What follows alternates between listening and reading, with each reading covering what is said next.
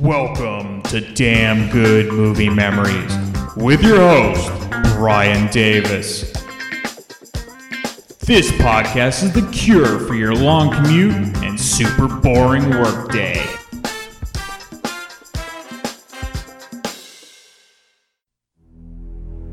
I will maintain the confidence and preserve inviolate the secrets of my client.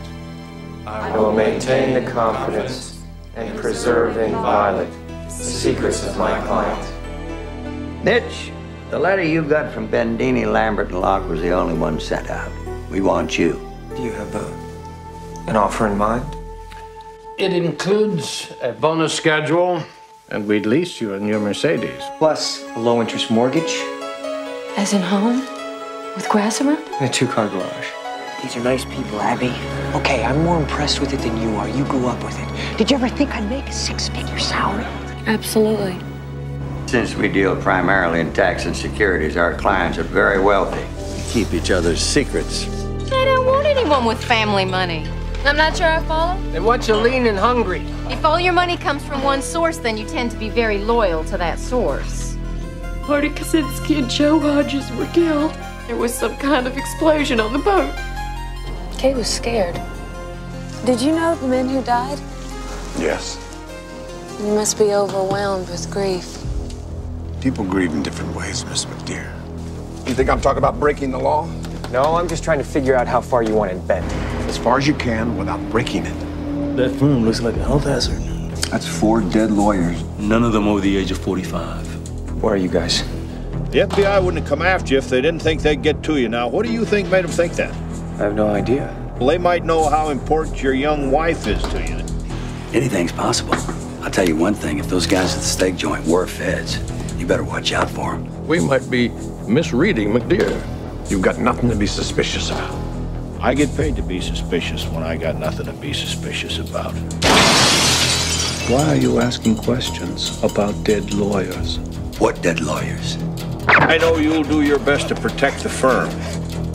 Won't you, Mitch?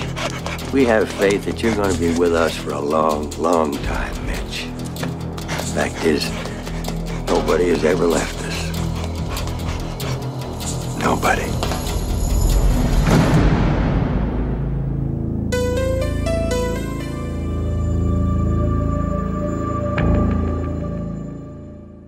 Hey there, it's Brian Davis, and for this week's episode, we're going to cover the movie The Firm from 1993. The studio was Paramount Pictures. The release date was June 30th, 1993. The running time, 154 minutes with the rating of R. The budget was $42 million and the box office was a smash, taking in 158 million, making it the fourth ranked movie of 1993. Now, that was domestic gross. It made an extra 111 million internationally. Rotten Tomatoes gives it 75% fresh from 56 reviews. Their critics' consensus is The Firm is a big studio thriller that amusingly tears apart the last of 1980s boardroom culture and the false securities it represented. Roger Ebert at the time gave it 3 out of 4 stars, and here's his review. Watching The Firm, I realized that law firms have replaced army platoons as Hollywood's favorite microcosm. The new law thrillers have the same ingredients as those dependable old World War II action films various ethnic and personality types who fight with each other when they're not fighting the enemy. The law movies have one considerable advantage the female characters participate fully in all the action, instead of just staying home and writing letters to the front. In The Firm, a labyrinth 154 minute film by Sidney Pollack, Tom Cruise plays Mitch McDeere, a poor boy who's ashamed of his humble origins now that he has graduated from Harvard Law, fifth in his class. Now, some movies about the law oversimplify the legal aspects. This movie milks them for all they're worth. Without revealing too much of the plot, I can say that McDeere is eventually being blackmailed simultaneously by both the FBI and the firm's security chief, the kindly old Wilford Brimley, very effective in a rare outing as a villain. To save himself, McDeere has to use both his brains and muscle, outrunning killers and outthinking lawyers to save both his life and his license to practice law. The story is fairly clear in its general outlines, but sometimes baffling on the specifics. Based on the novel by John Grisham, as adapted by three of the most expensive screenwriters in the business David Rabe, Robert Towne, and David Rayfiel, the firm takes two and a half hours to find its way through a moral and legal maze. By the end, despite McDeere's breathless explanations during phone calls in the middle of a chase sequence, I was fairly confused about his strategy. But I didn't care since the form of the movie was effective even when the details were vague. Sidney Pollack, the director, likes to make long, ambitious movies. Think Out of Africa and Havana. And he's comfortable working with familiar stars. He uses them as character building shorthand. One glimpse of Hal Holbrook as the head of the firm, for example, and we know it's a shady outfit. Holbrook almost always plays the seemingly respectable man with dark secrets. One look at Gene Hackman as the law partner who becomes Cruise's mentor, and we know he's flawed but fundamentally a decent man. Because he always is. One look at Cruise, and we feel comfortable because he embodies sincerity. He is also, in many of his roles, just a little slow to catch on. His characters seem to trust people too easily, and so it's convincing when he swallows the firm's pitches and pep talks. The movie is virtually an anthology of good, small character performances. Ed Harris, sinister with a shaved head, needs only a couple of brief scenes to convincingly explain the FBI's case against the firm, and to reveal its cheerful willingness to subject a potential witness to undurable pressure. Another effective performance is David Strathairn, as the brother McDeere hasn't told the firm about, because he's doing time for manslaughter. Strathairn is emerging as one of the most interesting character actors around. He was the slow witted movie usher in Lost in Yonkers, and the local boy who came courting in Passion Fish. There's also colorful performances by Gary Busey as a fast talking private eye, and by Holly Hunter as his loyal secretary who witnesses a murder and then becomes McDeere's courageous partner. The large gallery of characters make the firm into a convincing canvas, and there are enough believable people here to give McDeere a convincing world to occupy. And Pollack is patient with his material. He'll let a scene play until the point is made a little more deeply. That allows an actor like Hackman to be surprisingly effective in scenes where he subtly establishes that, despite everything, he has a good heart. A late, tricky scene between Hackman and Tripplehorn is like a master class in acting. The parts of the firm are probably better than the whole, however. The movie lacks overall clarity, and in the last half an hour, audiences are likely confused over what's happening and why. As I said, that didn't bother me over much, once I realized the movie would work even if I didn't always follow it. But with a screenplay that developed the story more clearly, this might have been a superior movie, instead of just a good one with some fine performances. And that's the end of Ebert's review. So, my dad had always been a huge fan of John Grisham's novels prior to the film adaptations, and I remember him raving about the firm after he first read it. And but I was only like 13 at the time when the book was first released back in 1991, and I wasn't about to take that challenge. However, I did see the film two years later when it came out, and I loved it. And then I went back and read the book, and both are equally stellar, which is rare because usually it's one way or the other. All right, Ebert covered most of the cast, but I'll still do my part. The main cast, of course, Tom Cruise, Mitch McDeere. So by 1993, Cruise was an absolute superstar. Actually, he's one of the few stars to never really lose his star power once he hit it big with Top Gun back in 1986. And technically, it was really built back in 1983 with Risky Business, but after Top Gun, it was pretty much one hit after another. He had The Color of Money, Cocktail, Rain Man, Born on the 4th of July, Days of Thunder, A Few Good Men, and then The Firm. Not too shabby, eh? Jeanne Tripplehorn plays Abby McDeere, and this was only Tripplehorn's second film, with her first being The Great Basic Instinct with Michael Douglas and Sharon Stone. And that's not a bad one two punch for your first two films. She continues to act steadily today, but those two films are definitely her most well known. Gene Hackman plays Avery Tolar, and Hackman is one of my favorite actors of all time. Seriously, he is absolutely fabulous in every single movie he's in. Even if the film is lacking, Hackman is always the best. So prior to The Firm, let's just go through some of his most memorable films. You have The French Connection, The Conversation, Young Frankenstein, Superman, Hoosiers, No Way Out, and Unforgiven and he continued to have terrific roles until his retirement in 2004 when he decided to write novels in place of acting. Ebert mentioned him, but what a terrific supporting cast. Ed Harris, Holly Hunter, Hal Holbrook, Wilford Brimley, David Strathairn, and Gary Busey. All terrific and all have perfect little roles that make this film really seamless. All right, the director, Sidney Pollack. By 1993, Pollack was one of the most respected directors in the business. His career began in the early 1960s directing TV shows. The first feature film he directed was 1965's The Slender Thread with Sidney Poitier and Anne Bancroft. So, other well known Pollack films that he directed prior to the firm. They Shoot Horses, Don't They, with Jane Fonda, and then became Robert Redford's go to director with Jeremiah Johnson, The Way We Were with Barbra Streisand, Three Days of the Condor with Faye Dunaway, and The Electric Horseman, again with Jane Fonda. He did Bobby Deerfield with Al Pacino, Absence of Malice with Paul Newman and Sally Field, Tootsie with Dustin Hoffman, and they went back to Redford and Meryl Streep, as mentioned, with Out of Africa.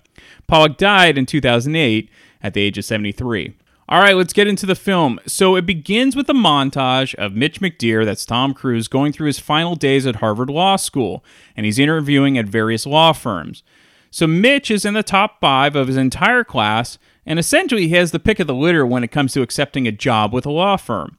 That being said, he's not someone who grew up with wealth or privilege. He still has a job as a server at a restaurant, and he's even interviewing at one firm while he's on his lunch break. The reason that he's now in the driver's seat job wise is because of his hard work, not because someone helped him to get there by name alone. However, one particular law firm stood above the rest when it came to recruiting Mitch. You have any questions for us?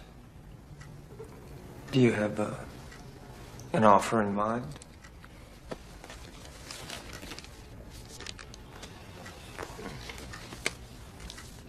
It includes a bonus schedule, a low interest mortgage so you can buy a home, country club membership, and we'll lease you a new Mercedes. You pick the color, Mitch. Lamar, you haven't been paying attention. His wife picks the color.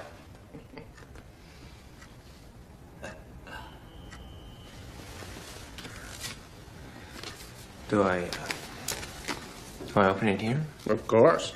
Unless you can tell us what's in it. A lawyer worth that offer shouldn't have to open the envelope.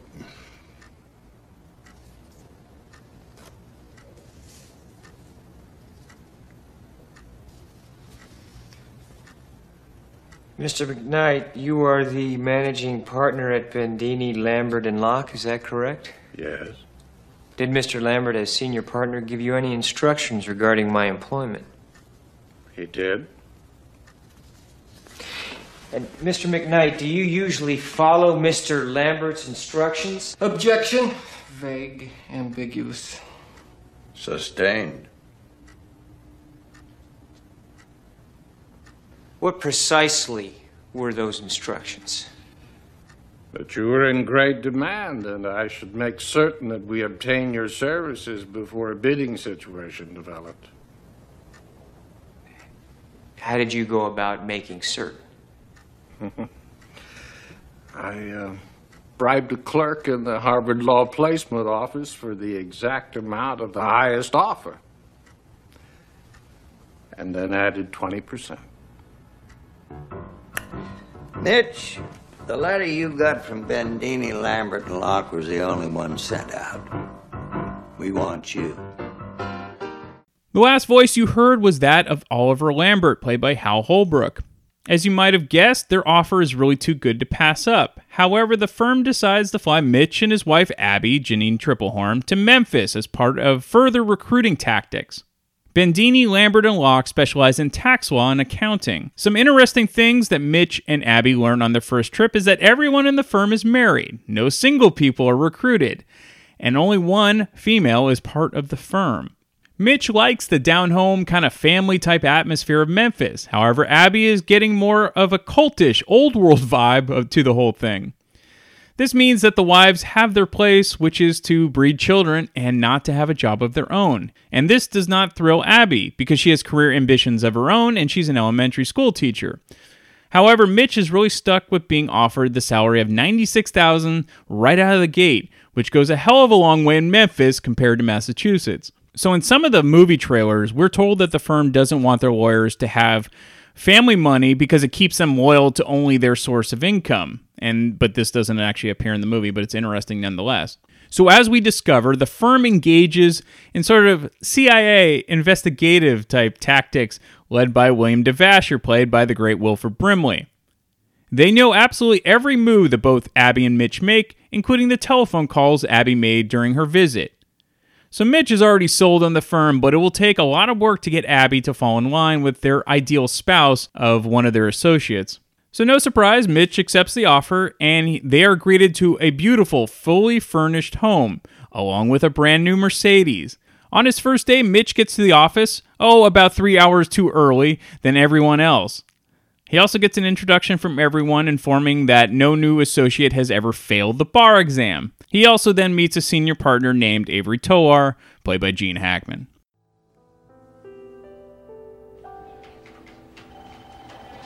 What are you doing? Dutch says you've been here since 6.30. I thought I'd jumpstart the bar exam work. Good. No associates ever failed the bar exam, you know. Come on, I'll show you a new office. Wally Hudson, contracts. Here to help with the bar exam. Thanks, Wally. No associate of the firm has ever failed the bar exam. First day is a four-hour multiple choice on ethics. Look at the first six chapters. I'll see you Wednesday, 8:45. Oh, no associate of this firm has ever failed the bar exam. No kidding. Ken Curry, domestic relations. Mike Allen, Wills and Estates. Nina. Fuck. Please. I'm sorry. Can I help you? Actually, I think I'm here to help you. I'm Avery Tolar, your designated mentor. Let's go to lunch. Lunch? But it's not even. Not even noon, I know. It'll be a working lunch. Come on up to my office while I drop this off. Everything depends on billing. How many hours you spend even thinking about a client. I don't care if you're stuck in traffic or shaving or sitting on a park bench. Now, my particular field. It's forming limited partnerships or offshore corporations, mainly in the Cayman Islands. Good. So Mitch goes to lunch with Avery while Abby is dealing with all the different service people that are helping t- out with the house, including installing phones and other things like that. Now this will all come into play later as there's a bit of a conflict of interest when a telephone company is hired directly by the firm to install phones. You know, things like wiretapping. Avery is as smooth as it comes, and Gene Hackman, as he does with all of his roles, as I said before, plays the character perfectly. He always comes off as the smartest guy in the room, and he's charming in his own way, and you know you don't want to fuck with him either. Suspiciously, two associates from the firm are killed in a boating accident. Lamar, Terry Kinney, and his wife Kay, played by Barbara Garrick, were close friends with the men killed and seemed scared about their deaths, like it wasn't an accident.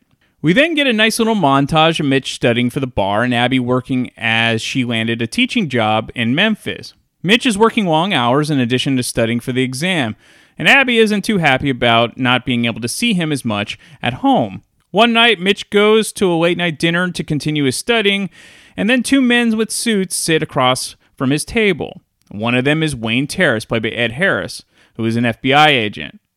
The two agents kind of make small talk with Mitch before casually mentioning that four lawyers at the firm have mysteriously died over the past 10 years.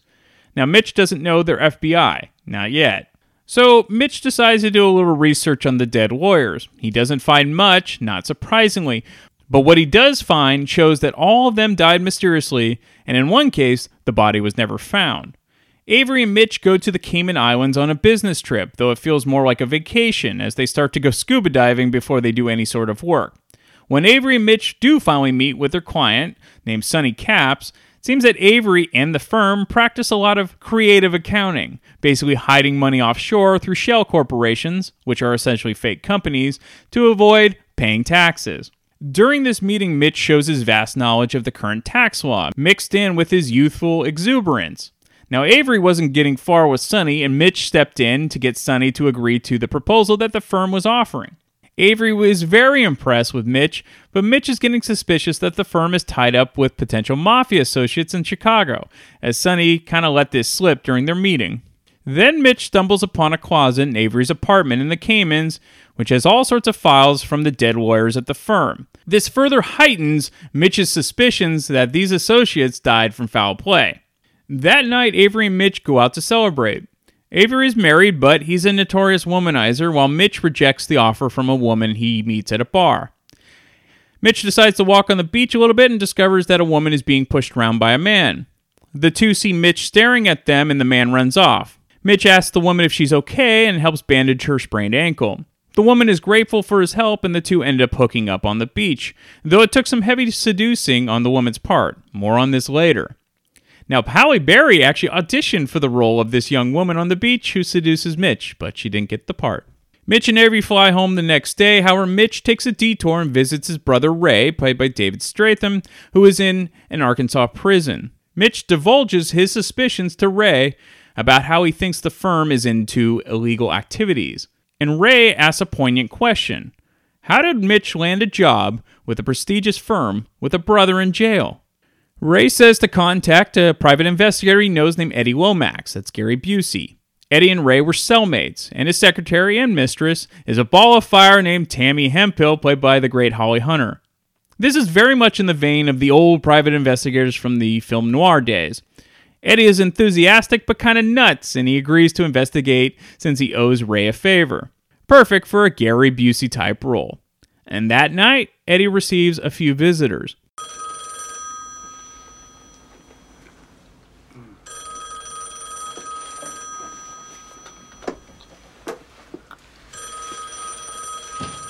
Your wife. She's in Cleveland. She was.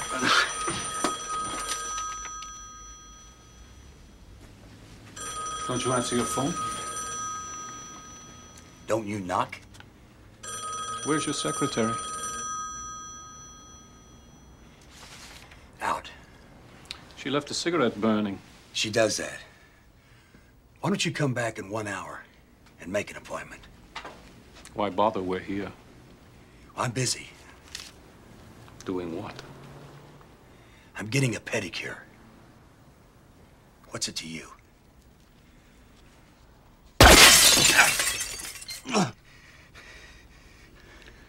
Now, this is going to turn out badly for you. But we can make it relatively painless. Why are you asking questions about dead lawyers? What dead lawyers? Who hired you to do that? Okay. Okay. Just let me think. His name was Julio Iglesias. No! No! Great. Just great. You want to ask him a few questions now?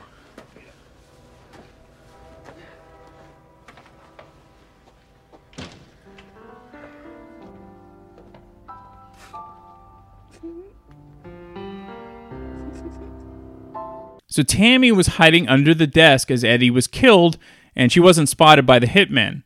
Mitch attends a conference in Washington and gets a note from Wayne, the FBI agent, and includes a newspaper article of Eddie Lomax's murder. Who killed Eddie Lomax? Go over and sit next to the man on the bench.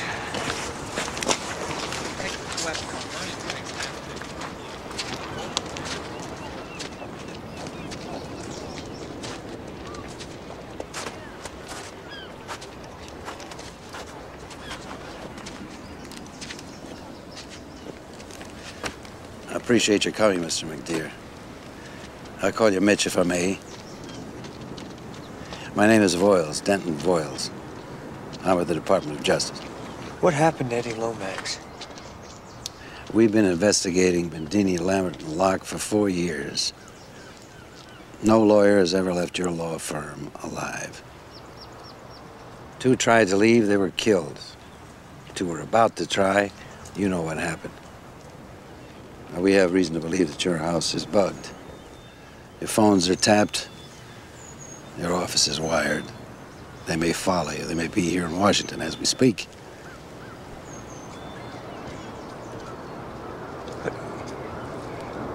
Are you saying my life? I'm saying that your life as you know it is over.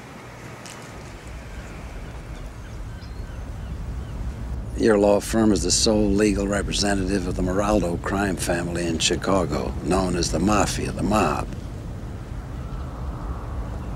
I don't believe it. They set up legitimate businesses with dirty money from drugs, gambling, prostitution. All cash, all moved offshore. You believe it. That's why you talked to Thomas Abanks and the Caymans. That's why you got this private investigator asking questions that got him killed. Maybe 30% of their clients are legitimate. They bring in a new rookie, throw money at him, buy the car, the house, After a couple of years and your kids are in private schools, they're used to the good life, they tell you the truth. So now Mitch is in an impossible situation. If he doesn't help the DOJ bring down the firm, he'll go to jail eventually once they're indicted.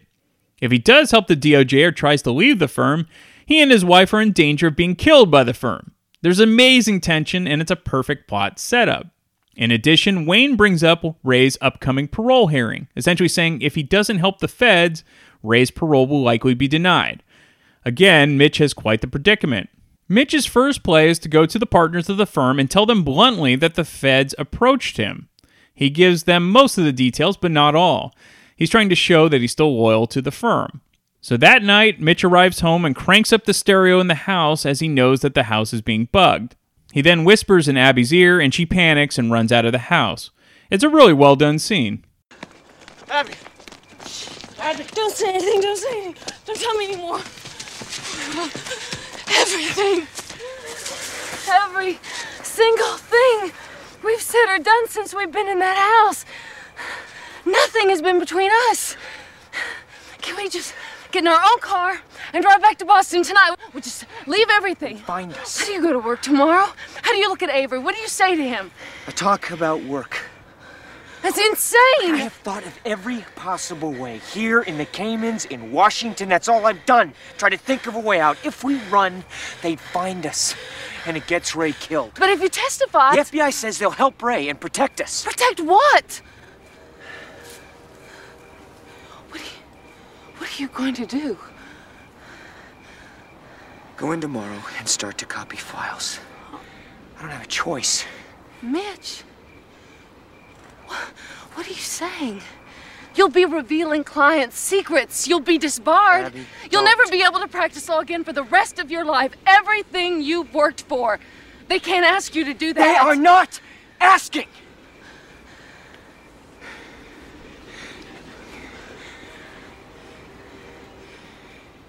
We have to behave exactly as we have been. We have to go to work and come home every day and never wonder about the walls and the wires. And do nothing we want to do.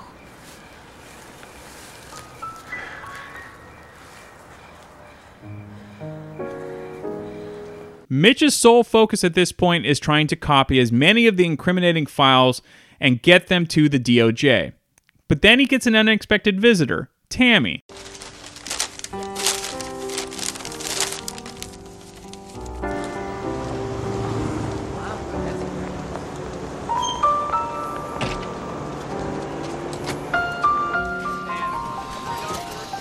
How did you see them when they didn't see you? I was under the desk.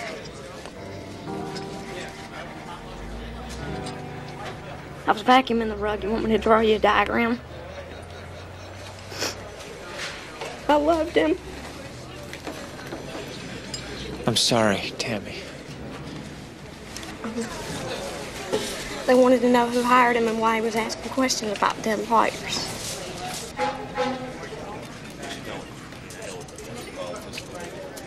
You actually saw them? Um, one guy was stocky, looked like a wrestler. He's gonna live the rest of his life because Eddie hit him in the knee with that cannon under his desk. The other guy was like an albino.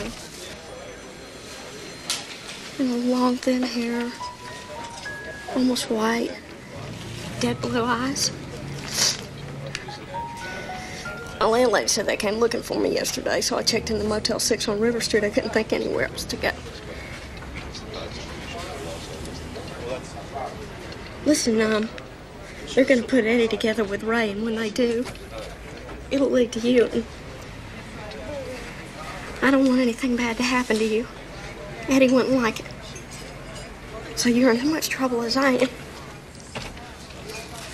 Listen, there's a building around the corner called the Cotton Exchange. Maybe you can't help Tammy. After his meeting with Tammy, Mitch gets an unexpected and impromptu meeting with the head of the firm's security team, William DeVasher, and the albino looking guy that Tammy mentioned. Hi there, Mitch. Bill DeVasher, firm security. Mr. Locke and Mr. Lambert were telling me about your little run-in with the FBI. I wonder if we could have a little talk. Actually, I told him everything. I'm sure you did. This won't take a minute.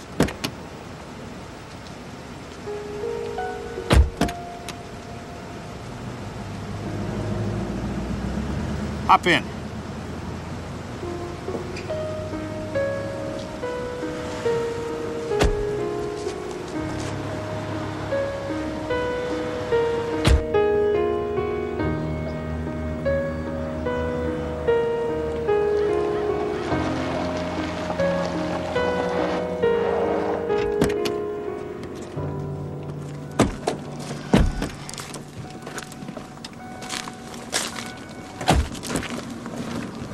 So, Mitch, this is a debriefing.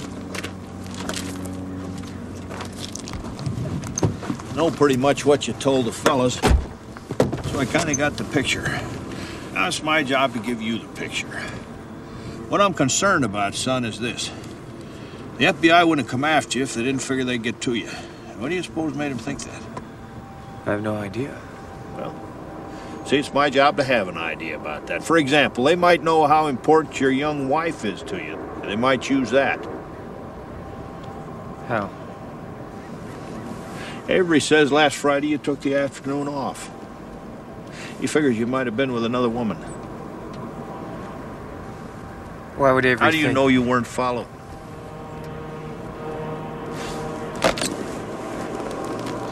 Here's your Abby, one day walking to the mailbox, anticipating the arrival of her red book, her sharper image catalog.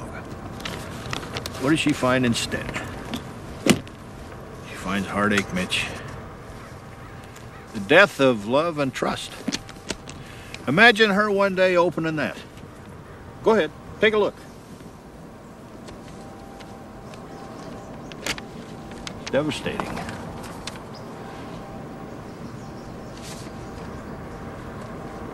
Not just screwing, Mitch. But the kind of intimate acts, oral and whatnot, that could be particularly hard for a trusting young wife to forgive and impossible to forget.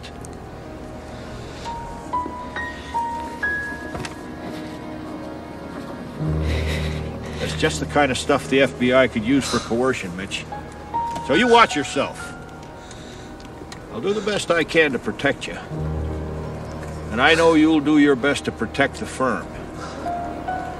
So if the FBI so much as spits in your direction, you'll let me know before it hits the ground, won't you? Won't you, Mitch?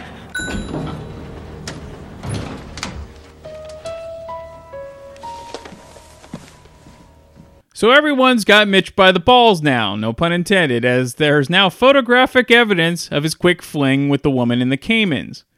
So Mitch is shaken up, of course, and heads back to the office and he's immediately taken into a conference room. Oliver wants to see you right now in the library. Where you been? Or let me just put my coat away. Right now.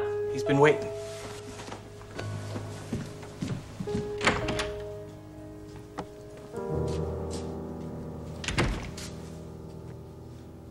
You think you're pretty smart, don't you?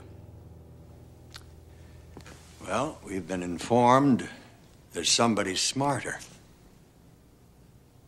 You didn't get the highest score in the bar exam. You got the second highest score.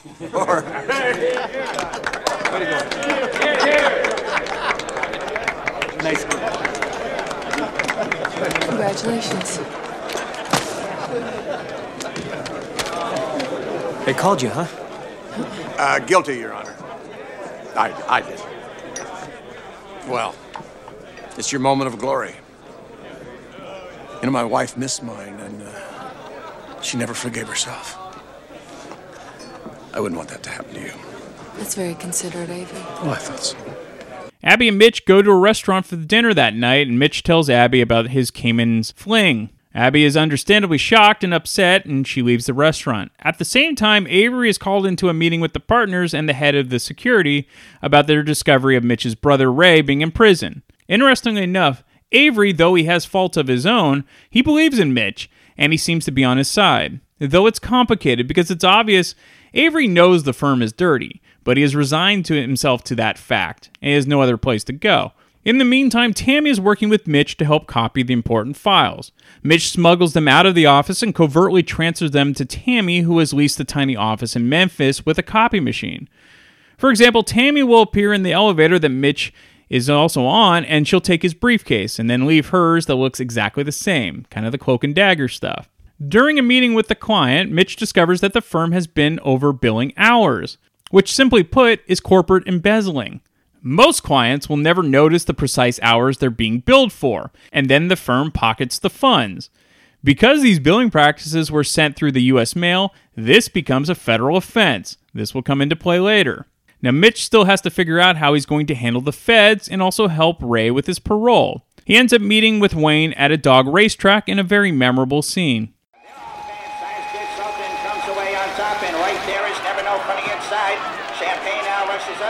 Doesn't a dog ever get the bone?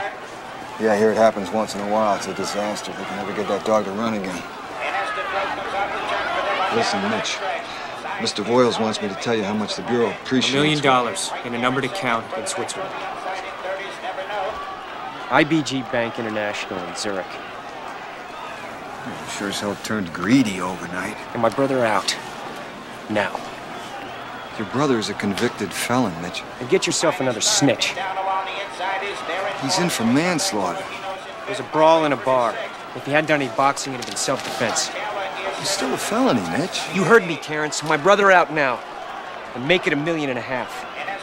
How about you get down on your knees and kiss my ass for not indicting you as a co-conspirator right now, you chicken shit little Harvard cocksucker? I haven't done anything. You know it. Who gives a fuck? I'm a federal agent. You know what that means, you low-life motherfucker? You got no rights. Your life is mine. I could kick your teeth down your throat, yank them out your asshole. I'm not even violating your civil rights. You are Agent Wayne Tarrance. Yeah, you're goddamn right I am. Maybe local cops can.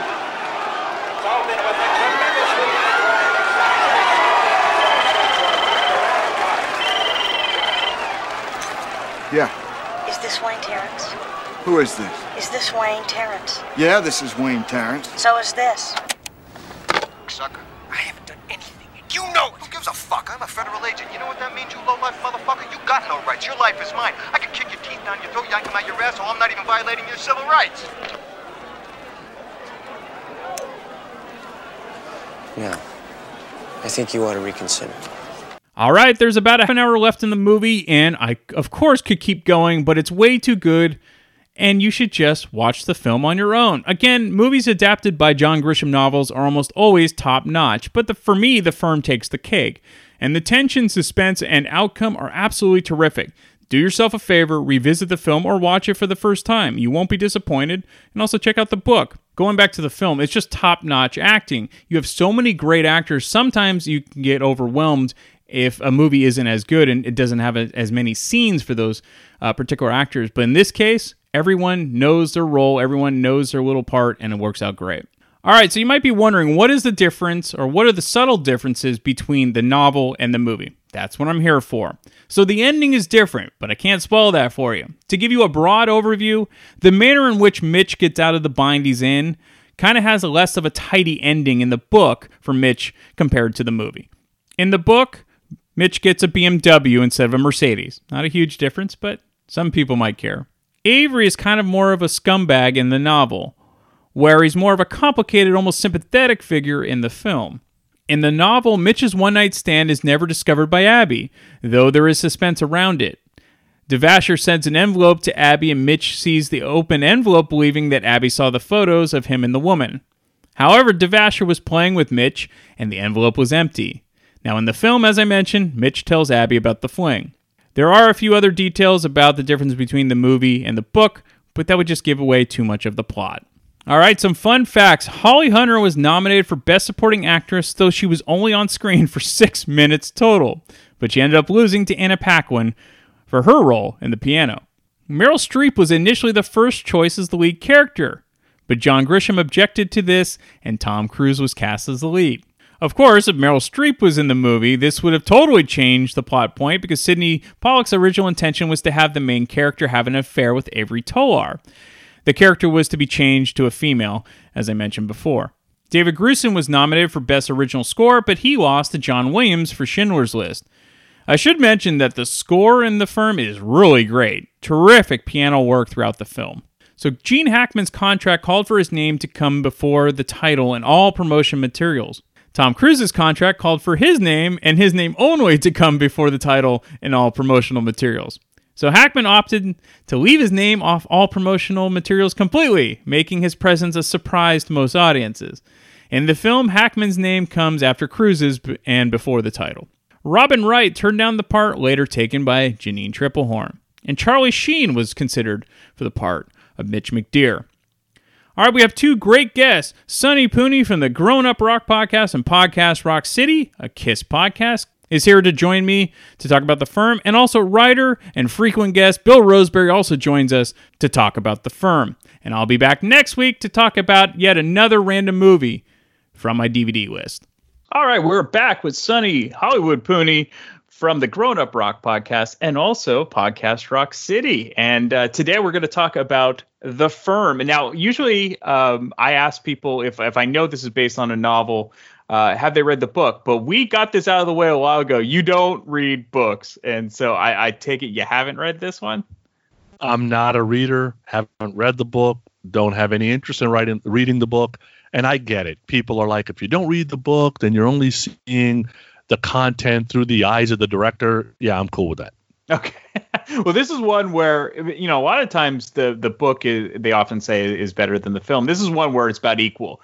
Uh, it's that good, and, Gr- and I'm sure you've seen many Grisham adaptations. Yeah, there's no doubt about it. The the issue with some of these movies that are about books though, they get long in the tooth. Sure. So it's hard for a quick watch. Like you, you know, I'm finding in these quarantine times, having my attention for 90 minutes is really a miracle. Like, no matter what I'm watching, like after 60 minutes, I'm like, is this thing over yet or what?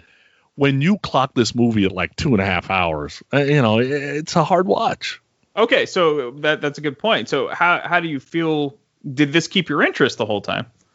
It did, and the reason, uh, you know, I'm kind of outing myself here a little bit the reason it kept my interest is I didn't understand it the first couple of times I watched it. Like there's okay. There's at least four or five times I had to watch this movie before I got okay, what happened with that guy and what's happening with that dude and right why is Lomax even in this movie? He lasted about three and a half seconds and you know there was some things in the movie. Even the last time I watched it, I picked up and uh, so yeah, for me, uh, I watch it every once in a while and now I can pick it up like in the middle of the movie right? So you've we've all had those movies where I think like Malcolm X. I think I was telling you once.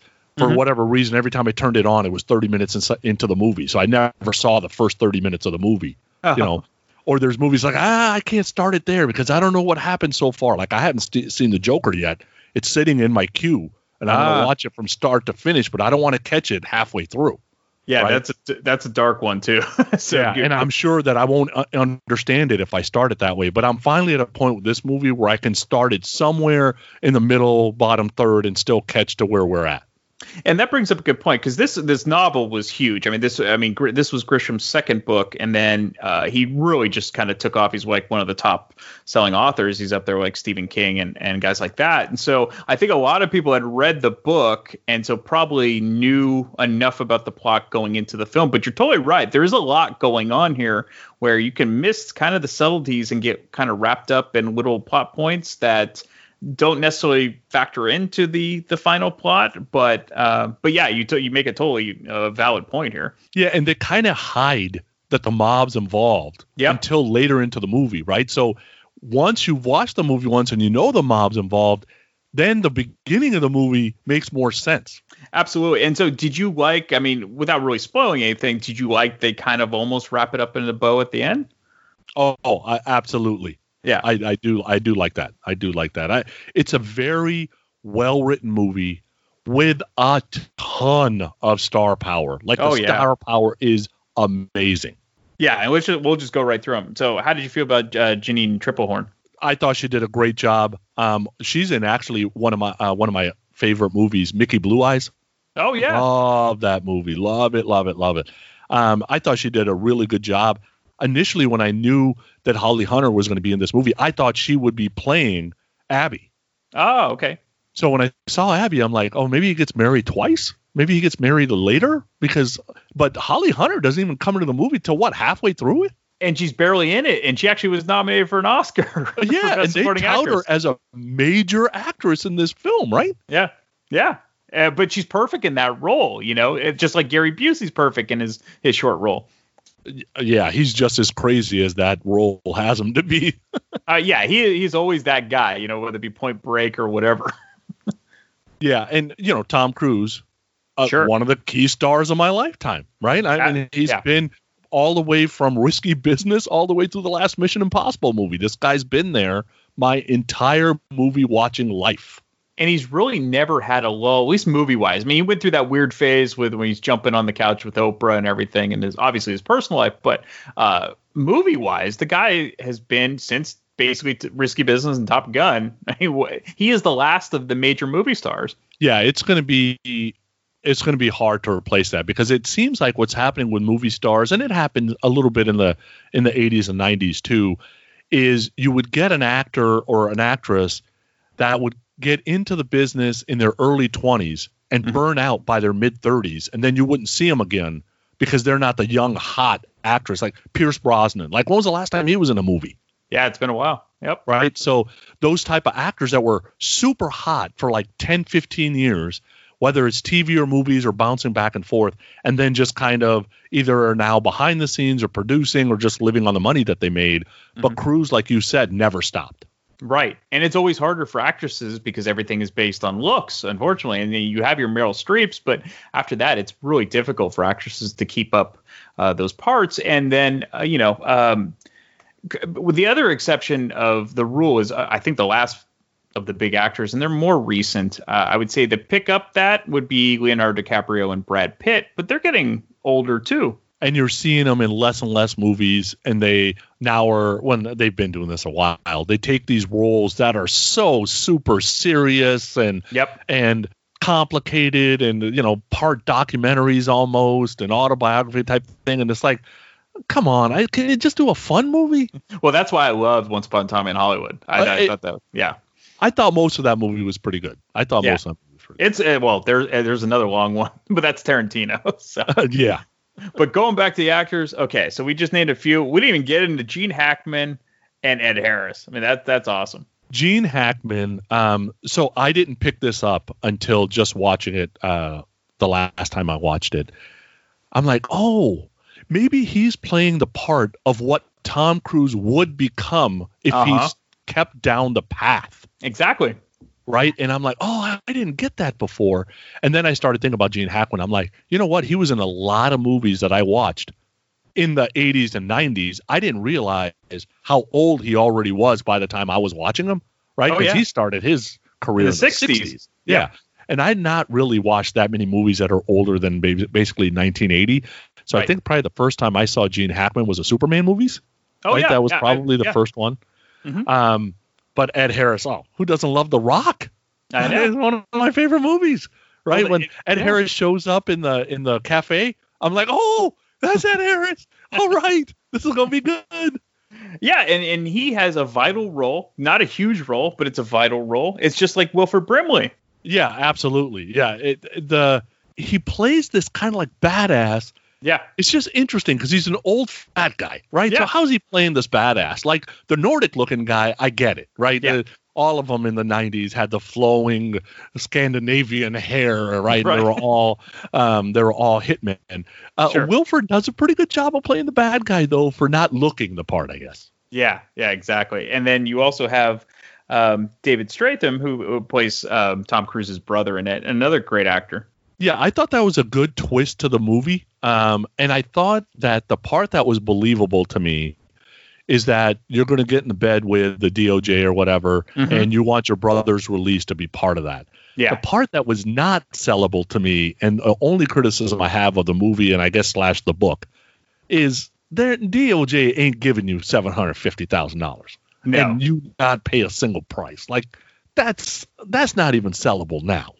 Right, right. Like this isn't that. I mean, it, to take out this law firm, even though it's a big deal, like they aren't, you know, maybe maybe it's Epstein, but I don't know. They- They're not gonna. They're not gonna. They're for for this tiny little law firm in in Georgia. I don't think they're gonna go to this extent to nail them. Yeah, yeah, no doubt. And then that scene when um, Abby comes back into the house that's trashed, Yeah. and and um, Mitch has packed, and you know she kind of asks where you're going. I'm going to find you. That whole love scene slash connecting back together slash have I lost you? Have I not lost you? That is a absolute classic uh, goosebumps type scene. And I'm usually not into those type of scenes, but man, do they, those two really sell it there. Oh, they do, and and they and also the scene where he um comes and she he turns up the music and he's whispering in her ear, you know, basically tell her that the house is bugged. That's great too because they don't say a word. You're just watching it visually because you can only hear the music and then she she runs out of the house. That's a great scene as well. And I remember that scene made me laugh the other day because so she runs out of the house. I'm like, oh yeah, because it's a Tom Cruise movie. You know, he's got to show you He's he got to can run. yeah, because he runs a lot, right? He, he does actually. It'll be interesting because they, he they are. I don't know when it's gonna be released now because everything's delayed. But I, I can't wait to see the the next uh, Top Gun. Oh yeah, I'm sure he'll be running to the fighter jet. Like he'll be running. There's no He doubt. will be. and and when he's he's 80, he'll be running with the walker or whatever he's gonna have. So He's- I love. I I wish he'd keep doing Jack Reacher movies. I love those too. Yeah. Oh, they're much better than those movies that. uh Oh God, what? Um, damn it, John Wick. They're better Yeah. than the John Wick movies. That's for sure. Oh, I agree. And uh, yeah, Keanu, I have kind of a love hate relationship with them. I, I think he's fine in those movies, but yeah, they get a little bit. Uh, it's a little bit too much with the uh, the slow motion action. Uh, and how do you kill 85 people and get no blood on your shirt? Like, how does that happen? well, it's like the A team, right? Yeah. Well, so you would definitely recommend this, uh, even if you haven't read the novel.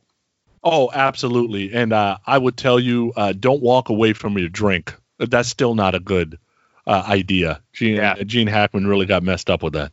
He did, he did, and uh, and so actually, if, if you can remember off the top of your head, what are your, some of your favorite Grisham adaptation uh, movies? Ooh, that one's tough because okay, name some Grisham ones because I don't know who exactly wrote all these books. Okay, so you have the client, uh, the one with um, Tommy Lee Jones and Susan Yeah. Sarandon, and the little boy. Uh, you have Yeah. the Pelican Brief with Denzel and Oh, and uh, that one was good. Roberts. That yeah, was good. uh, uh, Time to Kill, I believe, with uh, Matthew McConaughey and Samuel L. Jackson. Yeah, that one was good too. Yeah, there's a lot of there's a lot of good ones. There, there's another one with Matt Damon. I think it's the Rainmaker. Oh, that was a good movie too. Yeah, there's a lot of good ones. I mean, that's a, that's the thing. I think he's he's up there with like Stephen King and, and those type of uh, novelists that that have really good movie adaptations. Who wrote the Travolta one about uh, the chemicals in the river and all that? Who wrote that? Oh, oh, that's a good one. I'd have to look it up. I don't know off the top of my head. That that's when I get confused. It's like who wrote that book or the Hunt for Red October? Like there's there's Well, these adaptations Yeah. that are happening that confuses me. Yeah. Yeah, Tom Clancy did all of the Jack Ryan novels that uh, Harrison Ford was in, and and uh, obviously Hunt, Hunt for Red October. Uh, another great one is uh, David Baldacci wrote. Um, oh God, it's with Gene Hackman and um, Clint Eastwood. Um, Absolute Power. That's a great one. Oh yeah, that I haven't seen that in a long time, but that is a good movie. Yeah, yeah, very much uh, similar in the kind of a thriller aspect to it. But yeah, this is great. And uh, Sonny says check it out and don't bother with the book. You don't need to read the book. Yeah, and be careful with damsels in distress. They get you in trouble every time. Absolutely, you can see that set up uh, coming from my way. He does get vindicated in the end, though. That's a little bit. a little bit. Thank you as always, Sonny. All right, thanks, man. All right, I am back with frequent guest Bill Roseberry. Welcome back, Bill.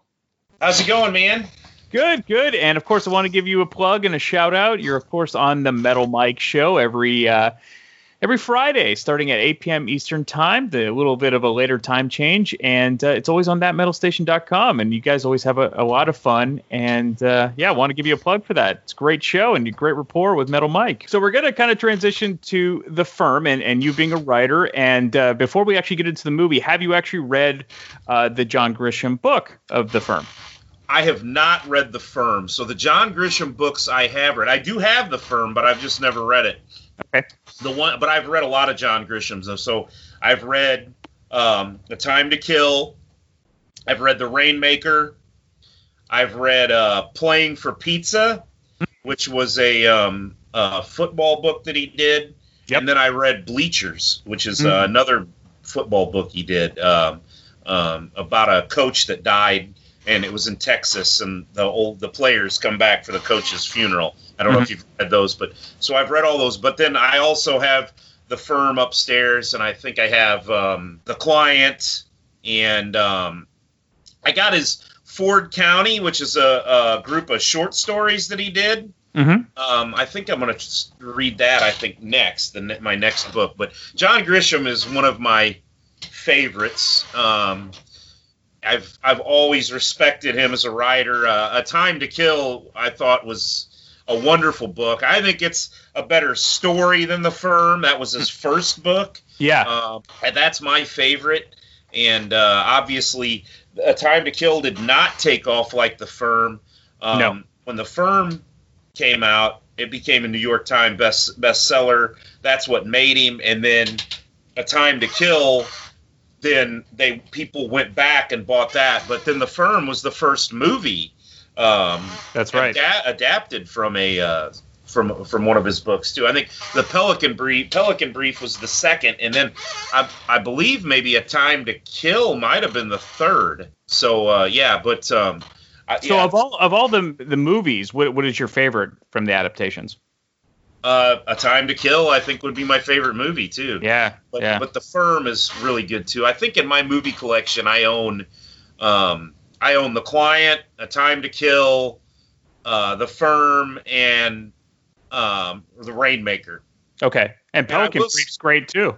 You know, now I've never, I have, ne- I haven't even ever watched Pelican Brief. With Denzel I need- Washington. Yeah, is I've never watched it or read the book. Yeah, yeah, Yeah. So I need to, I need to do that. Uh, I know. Um, I was gonna say probably out of most of the book to movie um, books that I've read that have been turned into movies, I would say The Rainmaker is one of the most true to form that I've seen. Maybe the most true to form. I mean, they, the movie follows the book almost perfectly.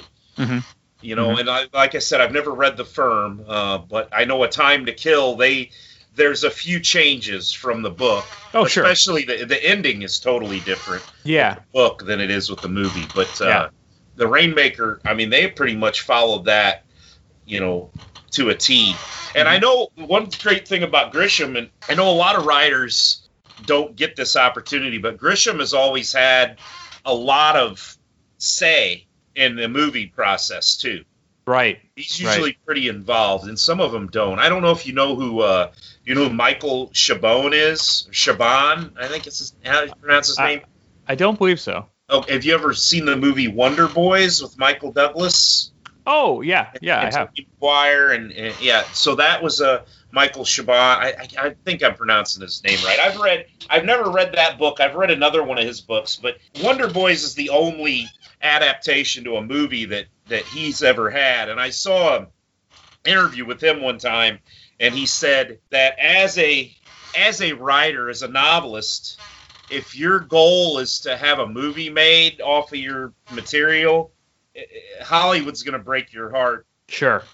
90% of the time because he said, you know, yeah, Wonder Boys made it to the big screen and it became a huge success and it really helped my career, but he goes, I had like three other books that were supposed to go to movies and they'd make it all the way to the production floor, you know, where everything was supposed to start and then just get everything would fall apart, you know. He goes, so it's just uh Hollywood is a, a fickle place, you know.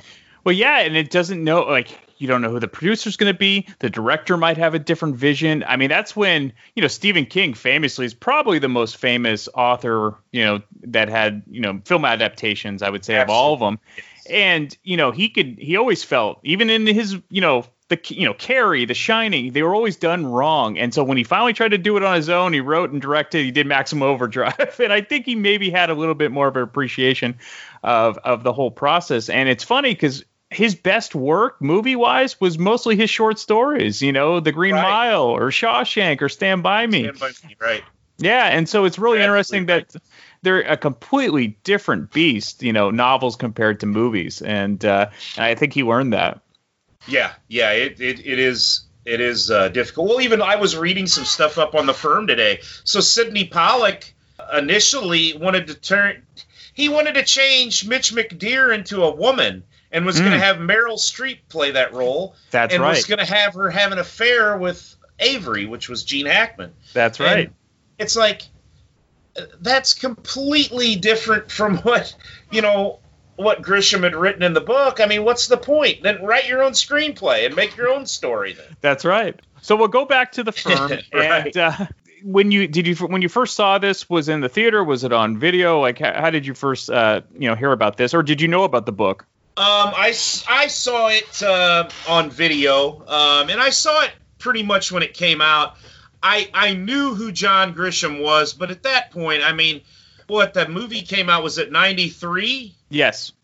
Okay, um, so I was either 16 or 17. I wasn't reading books too much then, you Mhm. know, and so I mean, I, I knew who John Grisham was, but wanted to watch the movie because all the people that were in it, you know. I'm hit or miss on Tom Cruise. Like I have some movies that I absolutely love that he's in. Probably back then I was a bigger fan than I am now. I mean, T- Tom Cruise is either it's either a movie that I love or it's a movie that it's like, you know, just go away, you egotistical douche. You know, I mean that's that's kind of the way I look at him. Like I don't really like Top Gun very much. Really? Oh. No, no, I'm not a fan of Top Gun. As but a then- kid of the '80s, you're you're you're no, me. but A Few Good Men, Risky Business, The Firm, Minority Report, Last Samurai, Collateral. Those are all some of my my favorites. I even I I loved him in in Taps. Hmm. You know, um, I thought uh, he was uh, great. How about all the right moves? Um, yeah, yeah, I saw that. I don't own that, but yeah, that was that was a uh, pretty decent. That was a good movie too. Yeah, but Risky Business to me was. I mean, that's that's a stone cold classic. Sure. With him. Now, what uh, what about the uh, Mission Impossible series? No, I don't like any of those. Really? Really? no. Well, actually, another adaptation from novels is Jack Reacher, and I, I've been enjoying those as well. He did two of those films. And I, I have not watched those yet. I mean, it just I don't know. I need to. I've heard they're not bad, but Yeah, and it, the the character talk about character uh, different than the novel. So in the book, Jack Reacher is oh he's about six five six six. He's kind of built like Thor, and Right. then you have Tom Cruise who is not that. but right. That's one of the reasons why I never watched it. But there is movie like, magic because my da- my dad loves uh, Lee Child and and the character Jack Reacher, and he's read all of his books. And so when he saw the film, he wasn't sure. But then when he saw it, they're like, you know what, Tom Cruise pulled it off. So if you hadn't read the book, um, you'll appreciate it. And uh, and the stories are really well told. So I, th- I think you give it a shot. You might like it. Well, it's like Metal Mike always says. You know, Anne Rice was pissed when they got him to play Lestat in uh, Interview with the Vampire. Vampire. Yep. And then after he did the role, she was like, "Oh my god, he absolutely nailed it. He was Right. great." You know, but mm-hmm. he wasn't anything that she had in mind Yeah. to play Lestat. Yeah. Well, with the firm, you can't you can't deny how good the cast is with Janine Tripplehorn, oh, Gene Hackman. Oh yeah. So let's go through that. Like, how, how do you feel about the, the the actors in this? Oh my God, it's it's a who's who. I mean, when I watched it again a while back because I knew we were going to do this, I had forgotten that some of the people were even in it. You know, I mean, uh, you know, I mean, what you got? David Strathairn, you got Gary Busey, Holly Hunter. You know, um, like you said, Gene Hackman, Wilford Brimley. Um, uh, who was the guy? Oh, Ed Harris. Ed Harris. Um, I can't remember his name now. The guy that went on and did the um, uh, to play Jigsaw. He's one of the uh, oh he was he was one of the hitmen or whatever. Oh Uh, yeah, yeah. Burnley's- I, I can't remember his name, but you know he he was in it. He's a good actor. Um, Yep. Such a spooky looking dude. Uh, God, I, I know I'm forgetting some people. There's just so many, you know, so many people up and down in that that movie that are great. You know, and It's uh, T- Tobin Bell. Tobin Bell, yes, that's his Yeah. name. Yes, yeah. I mean, just so many, so many great, great actors in there, and uh, I mean, Gene Hackman, Avery might Oh. be my favorite character in the movie. I mean, such a great performance. He's such a complex. Yes, he's very character. complicated because yeah, you I, I think and that's I think where the book's a little bit different. Um, yeah, his characters is uh, you almost feel bad for. He's like kind of said it. He's a broken man. He's a broken man. He's not necessarily a bad guy, but he keeps making bad decisions because he's so deep in the firm. Right. Yeah. I mean, that's that. that basically, he is Mitch. Yeah. But just he didn't get out, and, it, Mhm. and it became too much. It kind of swallowed him up. That's basically the the the, the storyline there. I would think with him, and that's why he likes Mitch the way he does. You know. But uh, it- yeah, it, it, it just watching Hackman is so it was so sad and i loved i loved wilford brimley in this movie too i mean as the security guy he was such a dick just the way he did it i mean because usually you know I, i've always thought wilford wilford brimley always reminded me of my grandpa Sure. so i was always a big fan of his and but boy in that movie he was a huge dick oh there's another hal holbrook Hal Holbrook plays Yeah, the, I- the main guy. yeah, yeah, and I always, I've always been a fan of Hal Holbrook too. Uh, you know, I did learn something. Um, you know, uh, the girl that that seduces him, that they set up on the beach when he has the affair. Yes. Originally, that uh, they were uh, Halle Berry tried out for that role. I did know that. Yeah, that would yeah, have been that's yeah, that would have been really cool. And then also, I saw something too. You know, uh, and I had forgotten that Holly Hunter was up for a uh, Academy Award for her performance in that. Yeah, and she's barely in it. All right, yeah, they, it said it was one of the long, the shortest. I think altogether screen time for her in that movie was like five minutes and fifty seconds. Yeah, absolutely. One of well, the and then shortest. You and you forget Gary Busey's in it because that's her boss, boss slash you know romantic partner. Right. I mean, it sucked, you know, because he gets, you know, taken out so Yep. early on. I because I at that point I really liked Gary Busey. I mean, now I think he's a crazy old old codger, but I mean, back then, you know, I mean, I thought I thought he was really cool and and I liked his role. I was expecting more. I I wish they would have developed him a little bit more, but and they were just trying to show the scope of the firm and Yeah. you know the power of the firm. My God, I mean, it was you know it was it was scary. You know what what they how crooked they were. I, I think there's a there's a uh, line in there when he goes to see David Strathairn at uh, at prison, and he's like Ray, you know what would it be like if uh, you know if if I was to tell you I went to Harvard and you went to jail and we both ended up surrounded by criminals.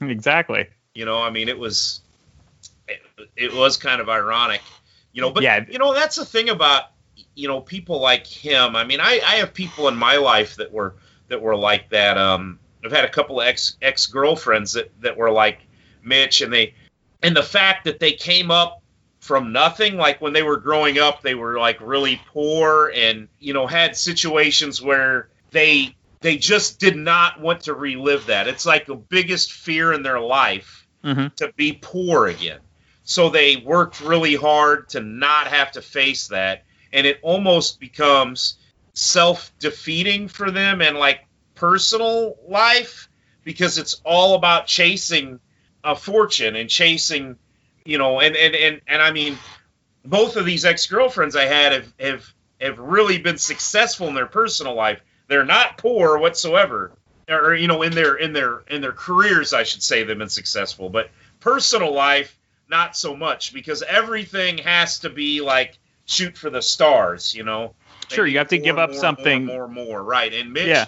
you know, Mitch almost lost his wife because Yeah. he was chasing that. You know, he can't just. It was like, dude, you made it already. You have a law degree from Harvard. You're not going to live in a trailer and have to worry about the next time you're going to eat a meal. Right. You know, but you don't have to like, you know, you can settle down and relax and Right. Well, you have to give up something. You know, in that case, you know, you're you're giving up your personal life for the success of your career, and that's the whole. I mean, you hear it all the time: work-life balance.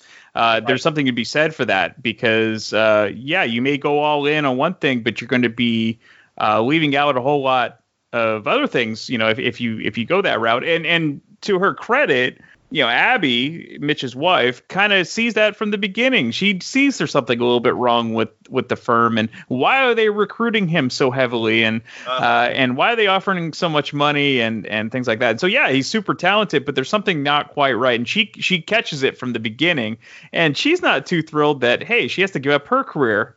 Uh, because the firm doesn't allow the the wives to work. So yeah, so I think she she saw it before Mitch, and and and you astutely said because probably Mitch didn't want to uh, to ever be poor again, whereas Abby just wanted to be happy, and as long as they're together, that's all they needed. Right, right. That's you know, yeah. I mean, she was happy living in that apartment in Boston. That's you know, right. With, with hardly nothing because she had him and they had enough. And I mean, but uh, you know, he just had to have more and more and more and more and more all the time. And he just had those blinders on and he kind of got himself in that uh, situation. And boy, as Yeah. far as the plot structure goes, such a great the way he brings them down and all the things he does and the way it builds and you're trying seeing it unfold. I, I, I really I really loved how they did all that. He was a smart, really smart, smart, talented lawyer and talented guy. Yeah, and and that's the thing where it, this movie had the danger of becoming almost too convoluted because everything Yes. kind of had to go right, and it is a movie, so you kind of suspend disbelief. But uh, yeah, if you, I, I think when I was younger, a little bit kind of went over my head a little bit because I was God, I was probably 15, 13 or you know 14 or 15 at the time. So as I got older and I kind of really started to pay attention, I'm like, ah, okay, I see why why he's doing this and, and why he's doing that. So I think, yeah, it's definitely more of an adult film just because of the maturity and and where you have to kind of go with it. And it is a long movie. I mean, it's two and a half hours. Oh right, well it's it's actually the longest adaptation um, of a John Grisham book. Yeah. So, uh, but it's one of his one of the reasons why I haven't read it. It is probably about his longest book too. That's right. I tend I tend to read a little slow, so so uh, I, I I really do. I, I'm a guy that has to read almost every word. I took speed reading in high school to try and get better, but I mean, like they're saying, like skip the prepositions, just kind of scan things. I can't I can't do that. I have to read everything and and just kind of read at a slow pace. It it uh, takes me a long time to read a book. Yeah, and then everyone's different. See, it's funny because I'm I'm the opposite. So I, I can not necessarily speed read, but I kind of can my eye can catch. Um, you know, there's certain things I really want to read, get into, and, and kind of and and really dig deep. And, and there's other things I kind of know, like oh, okay, I can kind of skim through this and not really miss much. But yeah, it's it's tough because I I'll admit, and and this much to my dad's chagrin, because my dad is a, a fiction author. I, I'm I'm all in about nonfiction. I barely read novels, and so part of that I think is because you can skip over nonfiction and uh, you know pick and choose what you want to read. With uh, fiction, it's a little bit different. Yeah, I, I, I get you. So I, I th- this is kind of the way I do it. I, I go, I'll do a, a, a fiction book, then a nonfiction, and then a Hmm. fiction, and I go back and forth. So so my last three books I've read were no ex, is it is no excuses by uh, Ace Frehley. Oh yeah, uh, I read that, and then I read uh, the Bourne Identity, or No Regrets. I'm sorry, No Regrets by Ace Frehley. Okay, Yeah, yep, and yep. and then uh, and then I read The Bourne Identity by uh, Mhm. Robert Ludlum, and now Yep. I'm reading The Phenomenon about Rick Ankiel. Ah, And so, and then when I get through that, I'm I'm I'm really leaning towards, especially now that we've been talking about John Grisham, I'm reading toward I'm leaning towards reading his book of short stories that he had, which is um, I think it's like the stories of Ford County or whatever, and it's Yeah. it's all about different short stories of things that happened in northern Mississippi there and in that Memphis area. You know, I mean, because that's where everything happens basically for Grisham is from northern Mississippi into that Memphis metropolitan area in Tennessee. that's So- right. That's right. So yeah. I, I would I would recommend though if you ever do get the time, definitely check out the firm just to even just to have a comparison too to the movie. Oh yeah, yeah, definitely. I I, I do want to read it, and I do have it, but uh, yeah, I just uh, I just haven't gotten there. I tend to so even as a journalist, and then as a as because I I'm writing fiction too. I have a book. You know, we've talked about it before that I'm working on, and Mhm. and um, I, I got a, just a couple more little tweaks to it, and I'm going to be ready to put it out there and see what I can do with it. But uh, anyway, you know, I've always kind of learned to read different writers Yeah. and go through and and uh, and I do that even as a as a as a journalist. You know, I read other local newspapers and and and try and pick up on what other people do, and uh, it kind of helps you polish your skills as a writer. So so I kind of jump around in the in the people that I that I read. Um, You know, I'll I'll read uh, you know John Grisham, and like I said, I just read Robert Ludlum, um, uh, Hunter S. Thompson. I've read several of his books, um, which he goes back and forth from nonfiction and fiction. Mhm. Um, And also uh, read author like classic authors, whether it be Mark Twain or, Right. or things like that, or, or uh, Jack, you know, Jack London. Jack, Jack London, London, is one of my Steinbeck. Yeah, Jack London is is one of my favorite all time writers. Uh, Sure. you know, I So- mean, I I can't get enough Jack London. He's he's awesome. So or or you know Hemingway and, and Steinbeck and O. Henry because even though you know again you got to take it with a grain of salt because these books are are very lengthy but you got to remember this is pre television pre radio this was Sure, entertainment right, yeah right. so they are you know they might spend a chapter just describing the scenery uh, but it's good to kind of uh, also open up your horizons and and you don't have to necessarily write like that but you might pick up something that you can adapt to your own writing A- absolutely, absolutely. But you know, I mean, I think I think Grisham Grisham does a good job as a as a storyteller and as a writer. I think he has pretty good character development, Mhm. which I enjoy. And um, you know, he doesn't. He's he's more of a simplistic writer. I mean, you know, some of these guys tend to get wordy and and and um, as far as des- descriptive and different things. And, and Grisham just kind of he just kind of goes along seamlessly. It's an easy read usually. He's writing it a lo- more more like what you get out of a journalist type newspaper type writing. You know where they say you should write at like a I don't know what it is like a fourth grade level Mm-hmm. you know, with your your vocabulary. And I mean, Grisham's kind of like that. I mean, I'm not putting him down that way. No just- you know, I I just think that his his style of writing is is really easy to read. Well, there's a you know there is a mass appeal, and and I think Mhm. there's a lot of people get the, the the critics, you know, your your pseudo intellectuals really like you know the wordy ones, but those are the books that don't sell either because frankly, you know, you should be writing for everyone. You should it, you shouldn't be so elitist that oh only the the higher you know the highbrow can read my books and everything. No, you should be writing for a mass appeal. You know, it doesn't mean you're selling out. You should be trying to get your work out for everyone. So. Correct. You're right. Yeah, you're right. I, I I don't have a problem with that. So uh, going back, we'll we'll we'll try to wrap this up. What did you take away from the film watching it recently, and uh, what are some of your notes of like some of your your favorite moments from the firm? Like I said, I, uh, Gene Hackman is is the standout there. Um, I I really liked, you know, when he finally came clean in the hotel room and and he knew that what Abby was doing or whatever, and you know, and and, and told her you better get out of here, and you he, he knew what was going to happen to him. Yeah. You know, and one of the things about him in that movie is he could he acted so well with his eyes and just that that smile and just his charisma. He almost acted with charisma in, in, that role as Avery. Um, I thought he was great. Um, I also I loved the way that uh, that Mitch handled handled Ed Harris and the, the the government side of things. Yeah. And then I love when he goes to see Paul Sorvino at the end.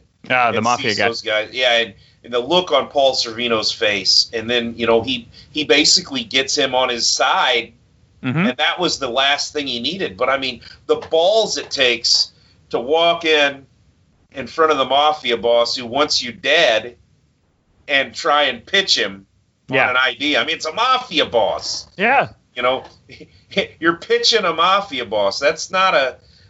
I don't know. That's pretty scary. You know.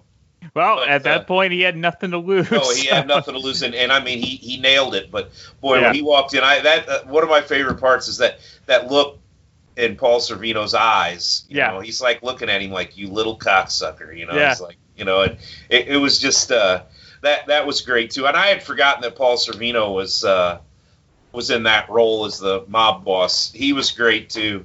Uh, yeah, I mean, just the cast. The cast really still stands out to me. Um, a lot of good performances. You know, I think it's an underrated movie, really. Uh, I think some people have forgotten about it and, and how good it is. And I think it's one that in Tom Cruise's filmography should be kind of remembered a little bit more. Oh, I agree. I think, uh, and also it's probably almost like the Stephen King syndrome. There are so many Grisham adaptations, and and pretty much all of them are good. That this one can kind of get lost in the mix too. Right, and and it's you know the firm. When I think of John Grisham, I always know, and, and I mean, I, and he knows it too. The the it, without the firm, he wouldn't be John Grisham. We wouldn't know who he was. I mean, yeah, he had to get was, it right. That was the book that that that set his career off, and then that was the movie that set his career off. So, you know, I mean, I know when I was looking back when I started my book a long time ago, or towards the beginning of my journalism career, and I was really involved in a lot of the fiction writing stuff at that time, uh, going to seminars and and online. You know, I, I was really doing a lot of that, and I read a lot of stuff on Grisham. You know, he had been a lawyer.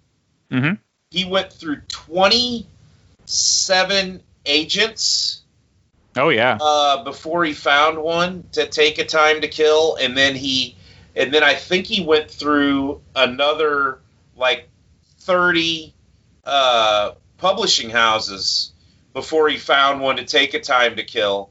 And then they take it, and a time to kill did not do that well. It didn't. Nobody really paid attention to it. And then, like I said, then he wrote the firm, and the firm took off, and became a New York Times bestseller, and then you know once once you got one then all of them are it seems like you know. Oh yeah. Well the Uh, the, the, the book business is incredibly difficult and and people don't realize that what really sells is nonfiction and then of what actually sells fiction wise are your huge authors that are already big you know your danielle steel's your stephen king's your john grisham's and there's so many other struggling authors out there that even if you do get a hit uh, there's no guarantee that you know they're gonna your your next book's gonna be as big as, as that main one. It's incredibly difficult business.